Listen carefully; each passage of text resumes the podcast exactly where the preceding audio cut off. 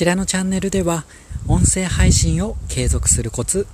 音声メディアに関する情報や日々感じていることを届けるチャンネルになっております。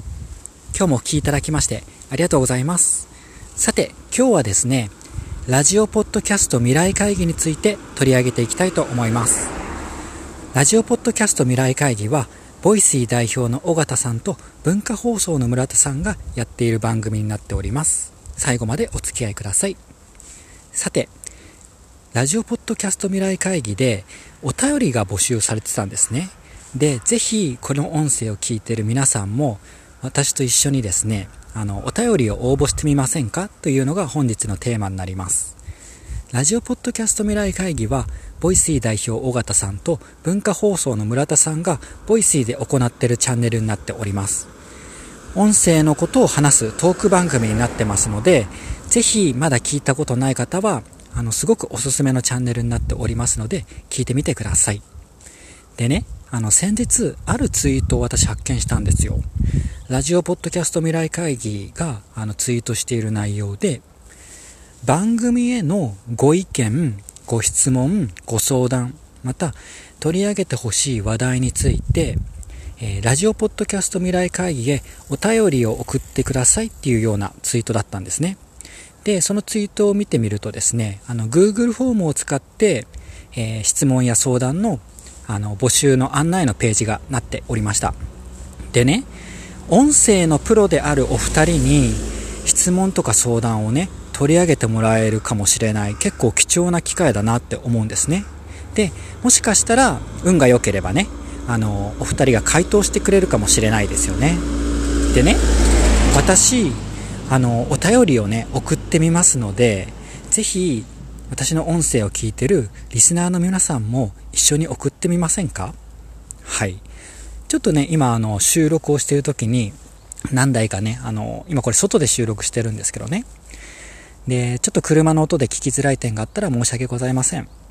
で、ちょっと続きをいきますと、私もね、あの、お便りを送ってみます。で、応募の方法なんですけれども、一つはですね、ラジオポッドキャスト未来会議のアカウントをですね、ツイッターで検索すると出てきますので、そこのツイートを探すとですね、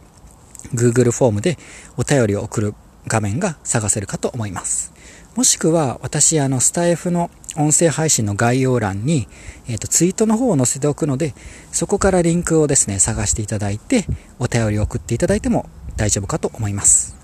で、最後にですね、私が今回送ろうと思ってる質問について、ちょっと皆さんにシェアをしていきたいと思います。